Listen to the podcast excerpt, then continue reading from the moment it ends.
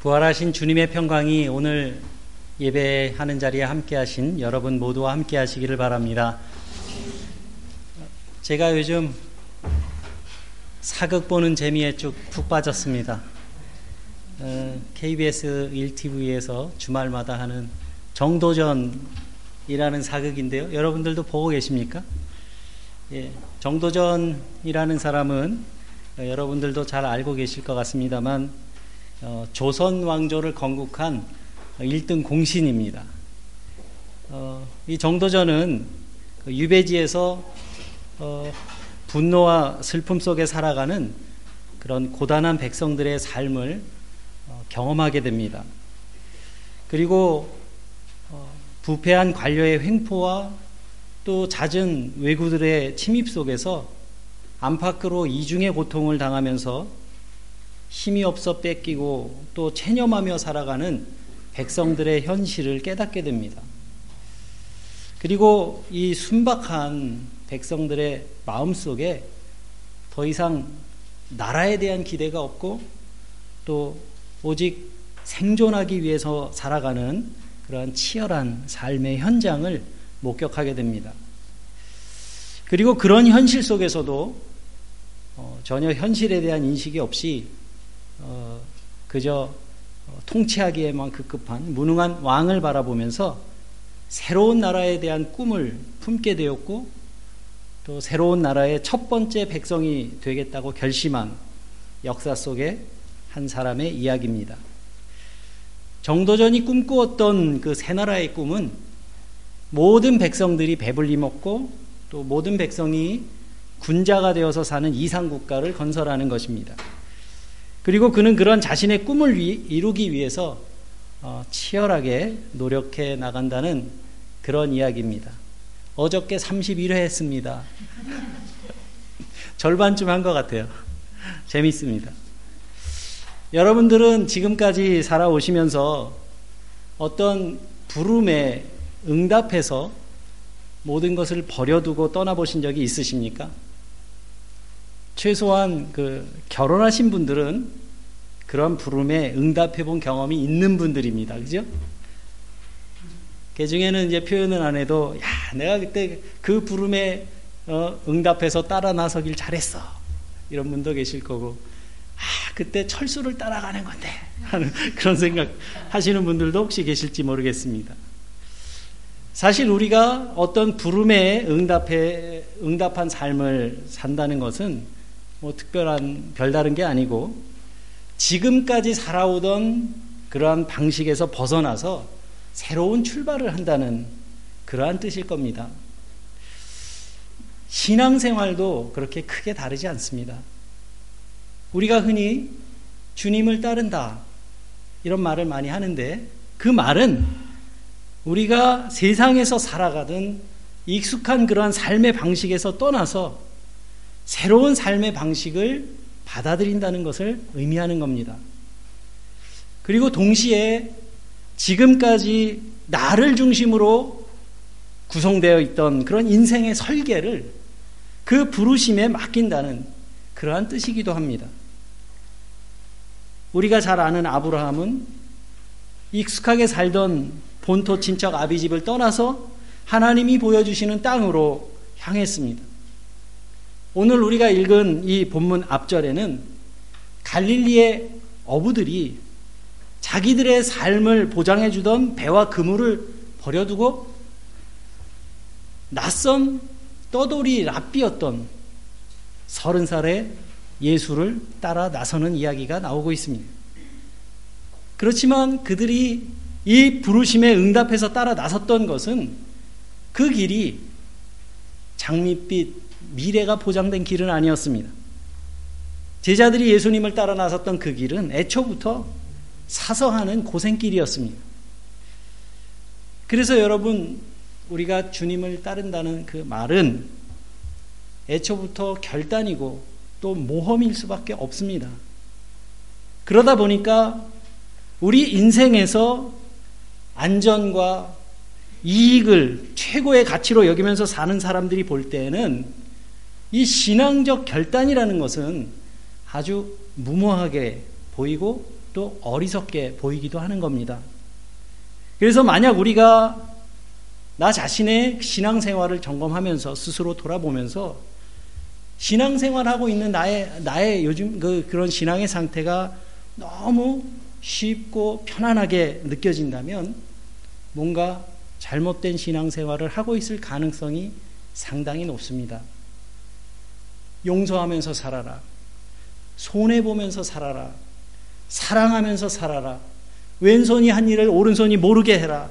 원망하지 말아라. 욕심내지 말아라. 나누면서 살아라. 너를 너희를 핍박하는 자를 위해서 기도해라. 만약 이러한 예수님의 가르침대로 사는 것이 너무 쉬운 분이 계시다면 그분은 아마도 높은 해탈의 경지에 이른 도인일 가능성이 굉장히 높습니다.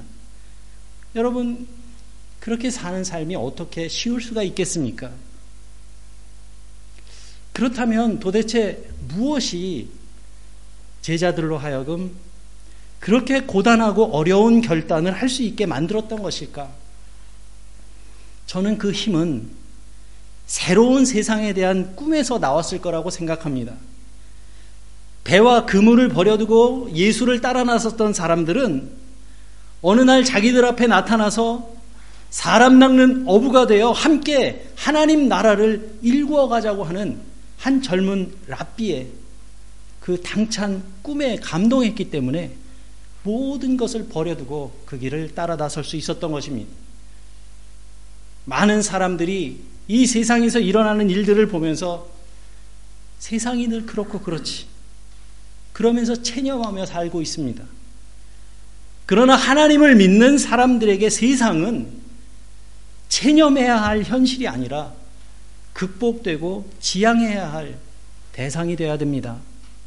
우리가 말하는 희망이라는 단어가 힘을 합쳐서 더 나은 상황을 만들 수 있다는 그런 신념을 뜻하는 것이라고 한다면 부르심에 응답한 사람들은 곧 이 세상 속에서 희망을 창조하는 사람들이 되어야 합니다. 과연 우리는 어떤 희망을 품고 살고 있습니까? 이 세상이 하나님의 자녀요, 또 축복의 통로가 된 우리들을 통해서 더 나아질 수 있다고 여러분들은 믿고 계십니까? 한 사람의 힘으로는 되는 일이 아니지만 주님께서 우리와 함께 계시기 때문에 세상은 지금보다 더 나은 세상이 될 수 있다는 그런 희망을 여러분들 품에 품고 살아가고 계십니까? 우리는 성경 말씀을 통해서 예수님의 비유들을 많이 알고 있습니다. 예수님의 삶과 가르침은 그 시대를 살아가던 사람들에게 새로운 세상이 가까이 다가왔다는 그 사실을 일깨워주는 종소리와 같은 거였습니다. 그리고 예수님의 비유들은 주님이 꿈꾸었던 새로운 세상에 대한 이야기들이었고 그것은 곧 하나님 나라에 대한 이야기였습니다. 여러분, 성도가 누구입니까? 구약의 선지자 이사야는 이리와 어린 양이 함께 살고 표범이 어린 염소와 함께 눕는 그러한 평화의 세상을 꿈꿨습니다. 미가 선지자는 나라마다 칼을 쳐서 보습을 만들고 또 창을 쳐서 낫을 만드는 그러한 평화의 세상을 꿈꿨습니다. 가장 높은 사람이 가장 낮은 사람을 섬기는 그런 세상을 꿈꾸었던 예수님. 성경이 전하는 이런 꿈들은 세상의 논리로 봤을 때는 엉뚱한 꿈을 꾸는 비현실적인 몽상처럼 보이지만 그러한 꿈을 꾸는 사람들이 있기 때문에 그나마 우리가 살아가는 이 세상에는 희망이 존재하는 겁니다. 그리고 꿈은 우리가 현실에서 실현되어야만 의미 있는 꿈이 될 수 있습니다. 그리고 꿈을 꾸는 것은 비교적 쉬운 일이지만 그 꿈을 실현해 가는 것은 결코 쉬운 일이 아닙니다. 성도들에게 믿음과 인내가 요구되는 이유가 바로 그 때문입니다. 꿈을 이루어가기 위해서는 우리의 머리의 깨달음이 가슴의 뜨거움으로 변화되고 또 가슴의 뜨거움이 손과 발의 실천으로 이어질 때 그 꿈은 몽상이 아니라 희망으로 바뀌어지게 되는 것이기 때문입니다. 꿈을 희망으로 바꿔가기 위해서는 우리의 지식과 감성과 의지가 변화돼야지만 일어날 수 있습니다. 변화는 늘 알을 깨는 그런 아픔이 뒤따르기 마련입니다. 만약 새로운 세상을 꿈꾼다면 고통이라고 하는 과정을 거치지 않고는 그 꿈을 이루어 갈 수가 없는 것입니다. 지금 우리는 어디에 서 있습니까? 평생 교회를 다녀도 하나님의 뜻을 분별하지 못하는 사람들도 많습니다. 그런데 안타까운 것은 뜻은 분별하지만 그것이 가슴의 뜨거움으로 바뀌어지지 않는 사람들이 너무 많습니다. 그냥 알고만 있는 겁니다.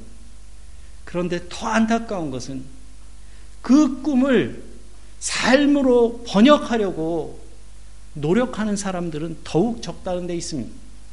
이 땅에 교회는 많은데 세상이 이렇게 암담하고 희망이 보이지 않는 것은 이렇게밖에 설명이 되지가 않습니다. 그래서 우리에게 배움이 필요하고 우리에게 믿음의 결단이 필요합니다. 제자들이 주님과 함께 보냈던 이 3년이라는 세월은 그 예수님이 꾸었던 그 하나님의 나라의 꿈, 그 씨앗이 그들의 가슴 속에 떨어지고 그것이 자라나서 열매를 맺게 되기까지 꼭 필요한 시간이었습니다. 저는 오늘 부활절 두 번째 주일에 부활하신 주님의 이야기 대신에 마가복음에 등장하는 이 예수님의 공생의 첫 번째 사역에 대한 본문을 선택했습니다. 오늘 본문 말씀에는 모든 것을 버려두고 주님을 따르기로 작정한 제자들이 예수님과 함께 가버나움이라는 동네에 들어가는 것으로 이야기가 시작됩니다. 그리고 그곳에서 예수님께서는 안식일에 회당에 들어가셔서 사람들을 가르치셨는데 안타깝게도 이 성경에는 예수님이 그곳에서 어떤 내용으로 가르치셨는지에 대해서는 기록되어 있지 않습니다. 대신에 예수님의 가르침을 들은 그 사람들의 반응을 들려주고 있습니다. 22절의 말씀입니다. 무사람이 그의 교훈에 논라니 이는 예수께서 서기관들과 달리 권위 있게 가르치셨기 때문이다. 그런데 여기서 사람들이 그 가르침에 놀랐다. 이 말은 원문을 보면 그냥 깜짝 놀랐다. 이 정도가 아니라 충격적으로 놀랄 때 사용하는 그런 단어입니다. 그들이 예수님의 가르침에 충격을 받을 만큼 깜짝 놀랐다는 겁니다. 도대체 예수님의 가르침이 어떤 가르침이었길래 사람들이 이렇게 충격을 받을 정도로 놀란 것일까? 물론 이 문제를 해결하는데 가장 좋은 방법은 예수님의 그 말씀을 우리가 들을 수 있다면 좋겠지만 말씀의 내용은 전해지지 않습니다. 그러나 마가는 사람들이 놀란 이유에 대해서 말하고 있는데 사람들이 놀란 것은 이유는 예수님께서 가르치시는 것이 율법학자들과 같이 않았기 때문이다 라고 기록하고 있습니다. 그렇다면 예수님의 가르침과 서기관의 가르침은 어떻게 달랐던 것일까? 우리가 생각해 볼 수 있겠습니다. 당시 유대의 율법학자들과 율법학자들은 모세의 율법이나 랍비의 전통에 의해서 가르쳤습니다. 그러니까 쉽게 말하면 이들의 가르침은 늘 들어왔던 익숙한 말씀이었다는 뜻입니다. 척하면 삼천리라고 합니다. 그죠? 교회 오래 다니신 분들은 그, 그 주의 그 설교 제목만 봐도 아, 오늘 목사님이 이런, 이런 설교를 하겠구나. 그런 경지에 도라, 도달하신 분들도 계시지 않습니까? 별다른 긴장 없이도 들을 수 있는 말씀이라는 뜻입니다. 그런데 예수님의 가르침이 달랐는데 그것은 예수님께서 율법 학자들과는 전혀 다른 새로운 관점에서 말씀을 가르치신 겁니다. 늘 들어왔던 익숙한 말씀이 아니었다는 뜻일 겁니다. 예수님을 통해서 새로운 관점에서 해석된 하나님의 말씀은 안일한 신앙생활, 형식만 남고 본질은 사라져버린 신앙, 긴장 없는 신앙생활에 안주하던 사람들의 허위의식을 폭로하고 꾸짖는 내용이었던 것이 분명합니다. 조금 적나라하게 얘기하면 예수님의 가르침은 사람들이 듣기에 거북한 말씀이었다는 겁니다. 그 가르침이 사람들을 놀라게 하고 충격을 주었던 것은 바로 그 때문입니다. 성경에서 그 본문을 읽었으면 당연히 그 다음에는 이런 이야기가 나와야 되는데 예수님은 말씀을 통해서 듣는 이들의 부끄러운 모습을 들추어내고 있기 때문에 그들이 충격을 받았다. 그만큼 놀랐다. 그런 말씀입니다. 그런데 마가는 이 대목에서 얼른 다음 이야기로 넘어갑니다. 마침 그 회당에 더러운 귀신 들린 사람이 있었다는 겁니다. 우리가 가지고 있는 개혁 개정 성경에는 더러운 귀신 들린 사람이라고 이렇게 번역되어 있는데 영어 성경에서는 에빌 스피릿이라고 번역했고 독일어 성경에서는 운라이너 가이스트라고 번역하고 있습니다. 그리스어 원문에 있는 요 푸노이마라는 단어는 영혼을 말하는 단어이기 때문에 이 말을 우리말로 해석할 때는 더러운 영에 사로잡힌 사람이라고 번역하는 것이 더 적절한 번역이 됩니다. 이 말의 해석이 왜 중요하냐 하면 우리가 더러운 귀신 들린 사람이라고 하면 언뜻 정신적으로 정신병이 있는 한 개인을 떠올리게 되지만 더러운 영에 붙들린 사람이라고 하면 그건 개인의 문제를 넘어서서 모두의 문제로 이해할 수 있기 때문입니다. 마가가 이 복음서를 기록하면서 예수님께서 제자들을 부르신 후에 가장 먼저 행하신 일로 이 더러운 영에 사로잡힌 사람을 고치신 일을 기록하고 있는데 그가 전하고 싶었던 메시지가 단순히 귀신을 쫓아내는 예수님의 능력을 나타내기 위해서였을까? 그리고 여기서 말하는 그 더러운 영이란 무엇일까? 그 대답이 마가복음 안에 기록되어 있습니다. 마가는 많은 사람들을 사로잡고 있는 더러운 영이 무엇인지 7장 20절에서 23절에 기록하고 있습니다.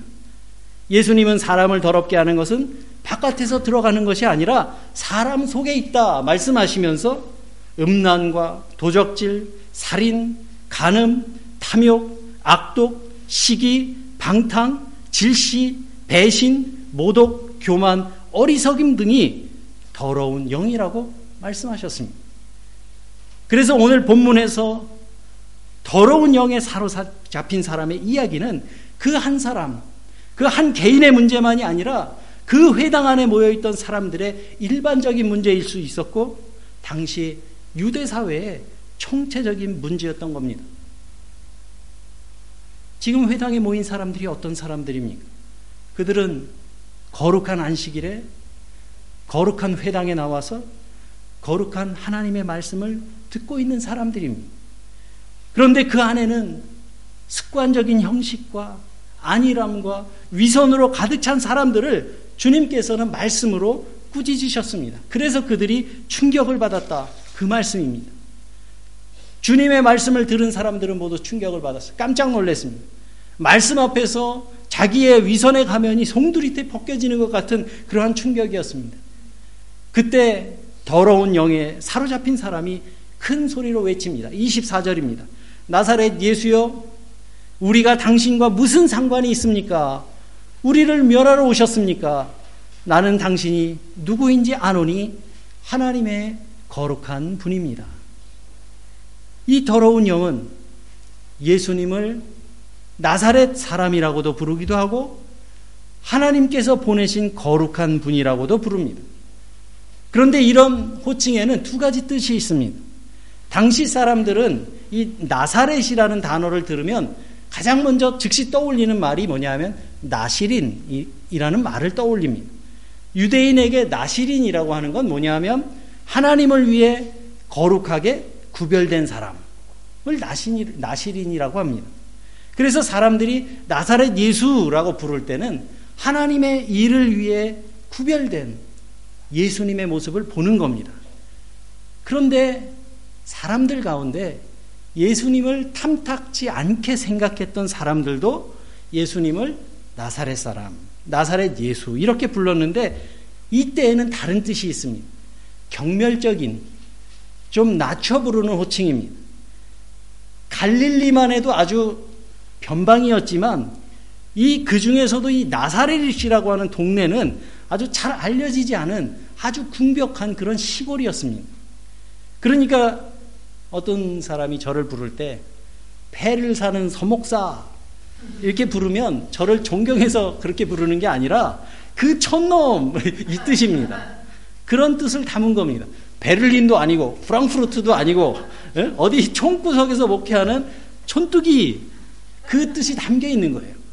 똑같은 말입니다. 그래서 이 말에는 별 볼 일 없는 사람 이런 뜻이 담겨 있는 겁니다. 요한복음 1장 46절에서 나다나엘이 나사렛에서 무슨 선한 것이 나오겠는가 이렇게 말하지 않습니까? 이게 우리가 그걸 생각하면 쉽게 이해할 수 있는 겁니다. 지금 더러운 영이 예수님을 향해서 한편으로는 나사렛 예수여라고 부르고 다른 한편으로는 하나님께서 보내신 거룩한 분이라고 부르는 것은 예수님에게서 느끼는 불편한 감정을 드러내고 있는 겁니다. 이제 예수께서는 그런 그를 향해 단호하게 말씀하십니다. 잠잠하고 그 사람에게서 나오라. 이 말씀과 함께 예수님은 이제 더러운 영이 지배하는 시대가 끝났음을 선포하십니다. 마감은 마가는 복음서 첫머리에서 예수님의 등장과 함께 이제 더러운 영이 주인 노릇하는 시대가 끝났다고 선언하고 있는 겁니다. 우리들 마음속에 분열된 것들, 아니란 습관에 젖어서 거룩한 것을 거절하는 마음들, 이기적인 욕망에 따라 살아가며 겉과 속이 다른 위선과 거짓된 모습들, 이제 이런 시대는 끝이 났다고 주님이 선언하고 계신 겁니다. 여러분, 더러운 영을 쫓아낼 수 있는 분이 누굽니까? 그것은 거룩한 영의 사람만이 할 수 있는 일입니다. 우리의 영혼 깊은 곳을 흔들고 우리의 영혼을 변화시키는 것은 이 세상에서 힘 있는 사람도 아니고 권세 있는 사람도 아닙니다. 우리가 그런 분들을 만난다고 해서 우리의 내적인 변화가 일어나지 않습니다. 돈 많은 사람이나 많이 배운 사람 만난다고 해서 우리의 영혼이 변화되지 않습니다. 그러나 한없이 영혼이 맑은 사람, 맑은 영의 사람을 만났을 때 우리의 영혼은 충격을 받게 되고 새로운 삶을 다짐하게 되는 겁니다. 여러분, 오늘날 이 땅의 교회가 왜 세상의 위로가 되지 못하고 감동을 주지 못하고 있습니까? 많은 사람들이, 그리고 많은 교회들이 예수님을 하나님의 거룩하신 분이라고 부르고 있지만, 삶의 자리에서는 그분을 나사렛 예수라고 부르고 있기 때문이 아니겠습니까? 예수를 알고 그분이 하나님의 거룩하신 분이라는 것은 믿지만 정작 그분을 닮고 싶은 생각은 없는 겁니다. 기독교의 위선은 바로 이런 의식의 분열에서부터 나오는 것입니다. 예수님을 참 아름다운 분이라고 고백하면서 그분의 영광을 찬양하지만 그분을 닮아가는 것은 싫은 겁니다. 그분과 함께 영광의 자리에 머무는 것은 좋지만 함께 십자가를 지고 가는 것은 거절했던 그 제자들의 마음이 바로 오늘날 크리스찬, 그리스도의 사람들이라는 주님의 이름으로 불려지는 우리들의 적나라한 현실이 아닌가 생각해 봤습니다. 예수께서는 사람들을 사로잡고 있는 그 더러운 영을 향해서 어미 꾸짖으십니다. 그에게서 나오라. 그러자 더러운 영은 그에게 경련을 일으키고 큰 소리를 지르며 떠나갔습니다. 이것은 더러운 영 안에 사로잡혀 있던 사람이 예수라는 거룩한 영과 만나서 겪는 내적인 분열을 나타내는 말입니다. 이제 이 사람은 더 이상 더러운 영의 지배로 지배 아래서 사는 사람이 아닙니다. 이제 그는 더 이상 그 안에 머무는 사람이 아니라 거룩한 영 안에 머무는 새 사람이 되었습니다. 그곳에 모여 있던 사람들은 그 놀라운 변화 앞에서 말문이 막혔습니다. 27절의 말씀입니다. 다 놀라 서로 물어 이르되 이게 어찌 된 일이냐? 권위 있는 새 교훈이다. 그가 더러운 귀신에게 명하시니 그들도 복종하는도다. 예수님과 참다운 만남을 체험한 사람은 이렇게 내적인 변화를 경험하게 됩니다. 그리고 그는 이제 더 이상 더러운 영의 지배를 받지 않고 거룩한 영 안에서 살아갑니다. 사랑하는 교우 여러분, 지금 우리는 이기심과 탐욕과 교만과 어리석음이라는 더러운 영이 판을 치고 있는 그런 시대를 살아가고 있는지도 모릅니다. 돈 없으면 사람 대접 못 받는 세상에 살다 보니까 사람들은 일확천금만 꿈꾸며 삽니다. 모든 사람이 대박을 꿈꿉니다. 나라와 민족의 백년 대계도 통일은 대박이라는 유치한 구호로 설명을 합니다. 독일까지 와서 그러고 가시면 도대체 저는 어떻게 하라고 유치함에 고개를 들 수가 없습니다. 오직 돈이 사람의 삶과 정신을 지배하고 있습니다. 돈 있으면 무죄고 돈 없으면 유죄인 세상이 됐습니다. 의로움이 사라지고 긍휼함이 없습니다. 수백 명이 물에 빠져 죽어도 나 하나 살자고 뛰어내리는 그런 살벌한 곳이 되었습니다. 나 하나 잘 살자고 자기의 책임을 버리는 사람이 어디 그 사람 한 사람이겠습니까? 이 땅의 교회와 성도들이라고 해서 사정이 크게 다르지 않습니다. 우리는 공의와 자비를 잃어버렸습니다. 삶의 자리에서 크리스찬의 이름으로 살아가면서도 불의를 거절하지 못하며 타협하며 삽니다. 목숨을 걸고서라도 지켜야 할 믿음의 심지가 보이지 않습니다. 우리가 살아가야 할 세상이 어떤 세상이어야 하는지, 우리의 다음 세대에게 물려줘야 할 세상이 어떤 세상이어야 하는지 관심이 없습니다. 믿음의 유산을 남겨줄 생각하지 않고 건물이라고 하는 외형만 남겨주려고 합니다. 이 땅의 교회와 크리스찬들이 가슴에 품고 살아야 할 하나님 나라의 비전은 보이지 않고 더러운 영이 판을 치는 세상을 이겨내기 위한 절실한 기도의 소리도 들리지 않습니다. 주님께서는 그 모든 더러운 영을 향해 말씀하십니다. 그에게서 나가라. 지금 여러분들의 삶을 지배하고 있는 것은 무엇입니까? 그것이 세상에 속한 것입니까? 그렇다면 우리는 불안과 불평 속에서 살아갈 수밖에 없을 겁니다. 여러분들의 삶을 지배하는 것이 거룩한 영입니까? 그렇다면 우리는 세상이 줄 수 없는 내면의 평화를 누리며 살게 될 것입니다. 바울 사도는 로마서 8장 6절에서 말합니다. 육신의 생각은 사망이요 영의 생각은 생명과 평안이라. 사랑하는 교우 여러분, 오늘 이 시간 주님께서 우리들 속에 더러운 영, 영들을 향해 명령하십니다. 그에게서 나가라. 이미 우리들 마음과 우리들 가정과 교회와 우리가 살아가는 이 세상 속에 판을 치고 있는 이 더러운 영들에게 명령하십니다. 거기서 나가라. 주님께서는 죽음의 권세를 이기고 부활하셨습니다. 이제 부활하신 주님을 따르는 사람들은 참된 새 생명의 날을 살아가야 할 때입니다. 그러기 위해서는 우리의 삶의 주인이 바뀌어져야 합니다. 그래야 우리는 사람다운 삶을 살아갈 수 있게 될 겁니다. 우리 모두 거룩한 영의 인도하심을 받으며 인생의 길을 걸어가시는 저와 여러분들이 되시기를 주님의 이름으로 간절히 기원합니다. 아멘. 함께 기도합니다.